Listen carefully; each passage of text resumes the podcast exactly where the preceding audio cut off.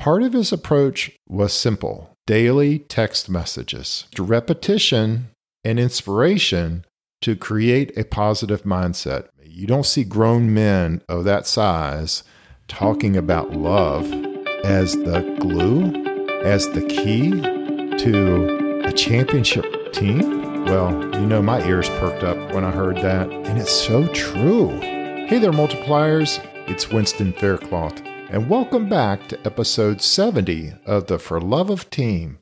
This is the D podcast where leaders simplify teamwork, helping you surround yourself with others doing the work they love, simplifying business processes so that you can serve more focused on the work that you love.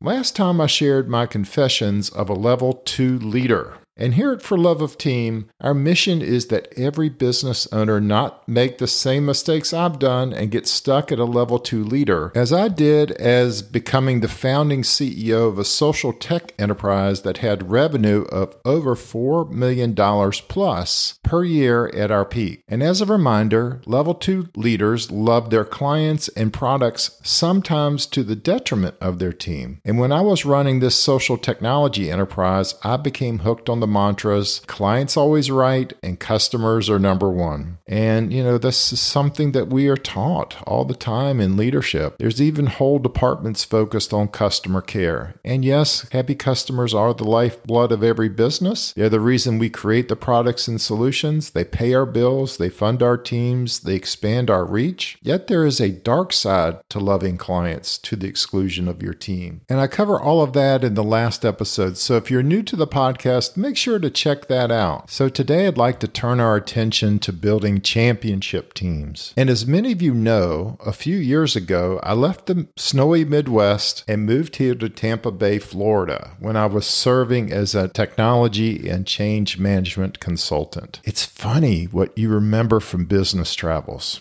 And one morning, almost five years ago this week, I was having breakfast during one of my consulting visits here when it was announced on TV that Tampa had been awarded a future Super Bowl. And I remember thinking at the time, it would be so cool to live in a town hosting such a huge global event. And then, when the very next story was about an upcoming strawberry festival during February, I thought, hmm, maybe this is the next place I could make my home, especially as I took my cup of coffee outside into the 70 degree morning in late February. Hmm, this could be the place. Well, fast forward to February 2021. And over the last five months, our region has become the home for championship sports. The Tampa Bay Lightning of the National Hockey League made their entire postseason run in playoff bubble set up in Canada, hoisting the Stanley Cup for the second time in franchise history just back in September. And then the following month, the Major League Baseball season came to an end with our Tampa Bay Rays capturing their second American League pennant in a bubble setting in California before losing to the LA Dodgers in six games during a neutral site World Series played in Texas. And then just earlier this month in February, the Bucs' first NFL title in 18 years was especially sweet because they won 3 consecutive road playoff games to become the first team in league history play a Super Bowl in their home stadium. Now, there's a funny hashtag that's kind of making the rounds around Tampa. And now we're calling ourselves Champa Bay. Champa Bay. C H A M P A B A Y, Champa Bay, has become a unifying statement of championship teams across the three of the most popular professional sports leagues in just five months. And because of the pandemic, Tampa's also the temporary home of the Toronto Raptors National Basketball Association franchise, and they are certainly capable of bringing another title to Tampa home later this year. But today's episode is not just about sports. I want to really draw out some lessons from building championship teams. And there's several lessons I think from the Bucs unlikely path to the crown that I just wanted to share with you today. And remember, as they entered the playoffs, they were only the sixth most likely team to even go to the Super Bowl. So, over this run, this playoff run, I've learned a lot about the team culture of the Bucs and what led to a turnaround from a 7 and 9 season a year ago to world champions today. Now, over these last few weeks, I've been listening to lots of player and coach interviews, and I think there are three keys that have emerged from those interviews. Key number one identity. Coach Bruce Arians and the front office understood they had a lot of young talent on their roster from the prior season. And that young talent included a former number one draft pick, quarterback Jameis Winston. And yet, with all of that talent, the team lost more games than they won in 2019 because of sloppy play, lack of attention to details, and unfortunately, untimely errors. Off season, enter the missing piece Tom Brady, who decided to make Tampa his home in early 2020. He had left a 20 year career in the New England area, to take on a new challenge, a new mountain in his career. And while he brought his considerable championship experience, he instilled something much more important to this championship run. So I'm going to quote Coach Arians here during one of his interviews. Coach Arians said, I knew how good a football team we had. What we were missing was a belief that we were good enough. This was a very talented football team, but we really didn't know how to win. I think the biggest thing about Brady is that he's just one of the guys. Until you're a guy of his stature, you really don't know his personality on a daily basis. He does such a great job of working with the younger players. It's like having another coach on the field.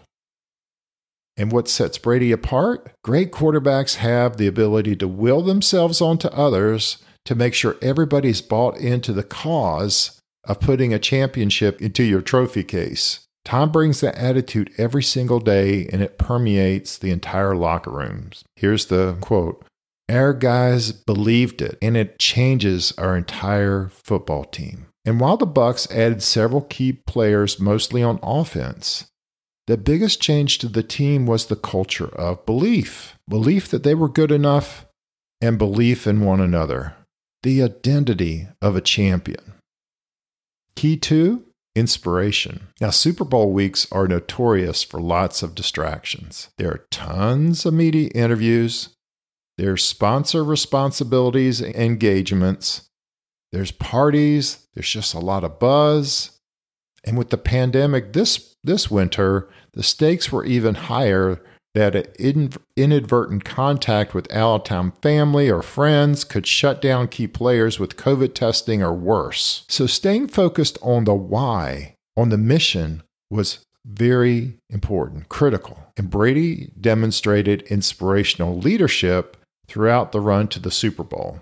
And during the pandemic, he resorted to an interesting way to inspire his team. Part of his approach in the run up to the Super Bowl was simple daily text messages. As Buccaneers running back Leonard Fournette noted in his post game press conference, Brady used repetition and inspiration to create a positive mindset. So here's Fournette's quote It felt great.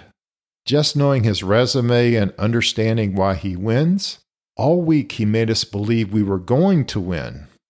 He was texting us at 11 o'clock at night with five simple words We will win this game. Imagine getting a nightly text message several nights in a row with five simple words. We will win this game. Fournette goes on to say, We believed in him. We believed in the play calling, what the coaches were calling, and we just ran with it. Well, getting a nightly text message from someone who's lifted six championship trophies before, that would get my attention. you, you bet I'd follow their lead. And what an inspirational leader to keep people singularly focused on the why, the mission, with inspirational quotes. The third key love. Several times in the interviews, Coach Arians talked about the camaraderie, the chemistry, the closeness of the team members. And this was accomplished despite the fact of not being able to connect in person and hang out with your teammates during the pandemic. And after the Super Bowl, Fournette was asked about the difference between a championship team like the one he's on now and other NFL teams that are trying to beat one. Now, Fournette, if you don't know, was a late addition to the team coming over from Jacksonville after being cut from the team, not having a home, not having a place to play and to work in the craft that he had been developing.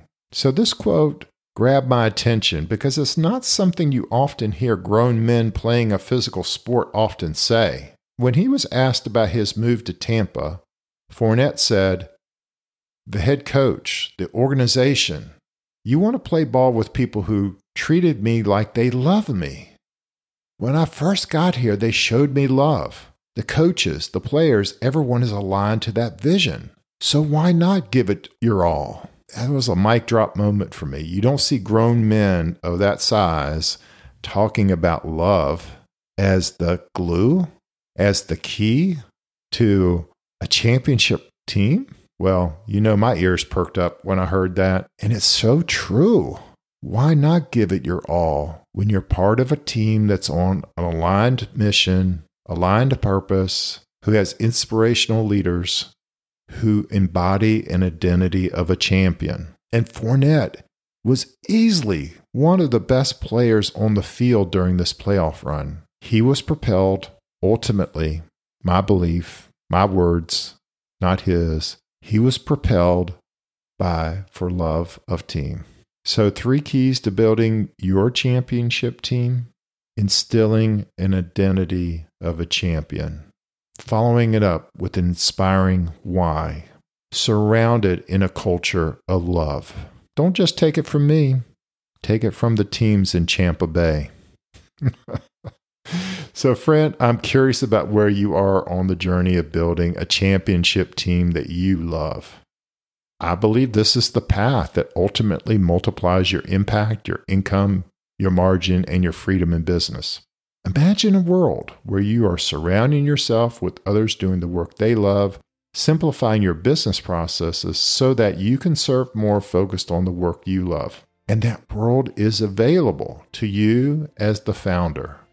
It just takes focus and intentionality. Make sure to check out the show notes for a special invitation for six to eight founders to come together in person at our family's beach house on the Outer Banks of North Carolina in May 2021. It's going to be a, an amazing, immersive experience.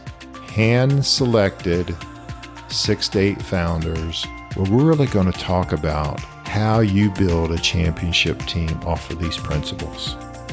I'd love to have you be part of it. If that sounds like something you're interested in, I'll invite you to text me right now at 1754 800 9461. And by the way, this is this number is for your challenges, your comments, your feedback. I really would love to connect with you. There's no autoresponders or bots on the other end. It's just me, not my team. I'd love to hear from you. This U.S. text number again is 1754 800 9461. And if you prefer, just call and leave a voice message. That's 1754 800 9461. And remember, leaders simplify teamwork, which multiplies your impact, your income, your margin, and your freedom in business. A championship team is within grasp. You just have to pursue it. I'll talk to you on the next podcast.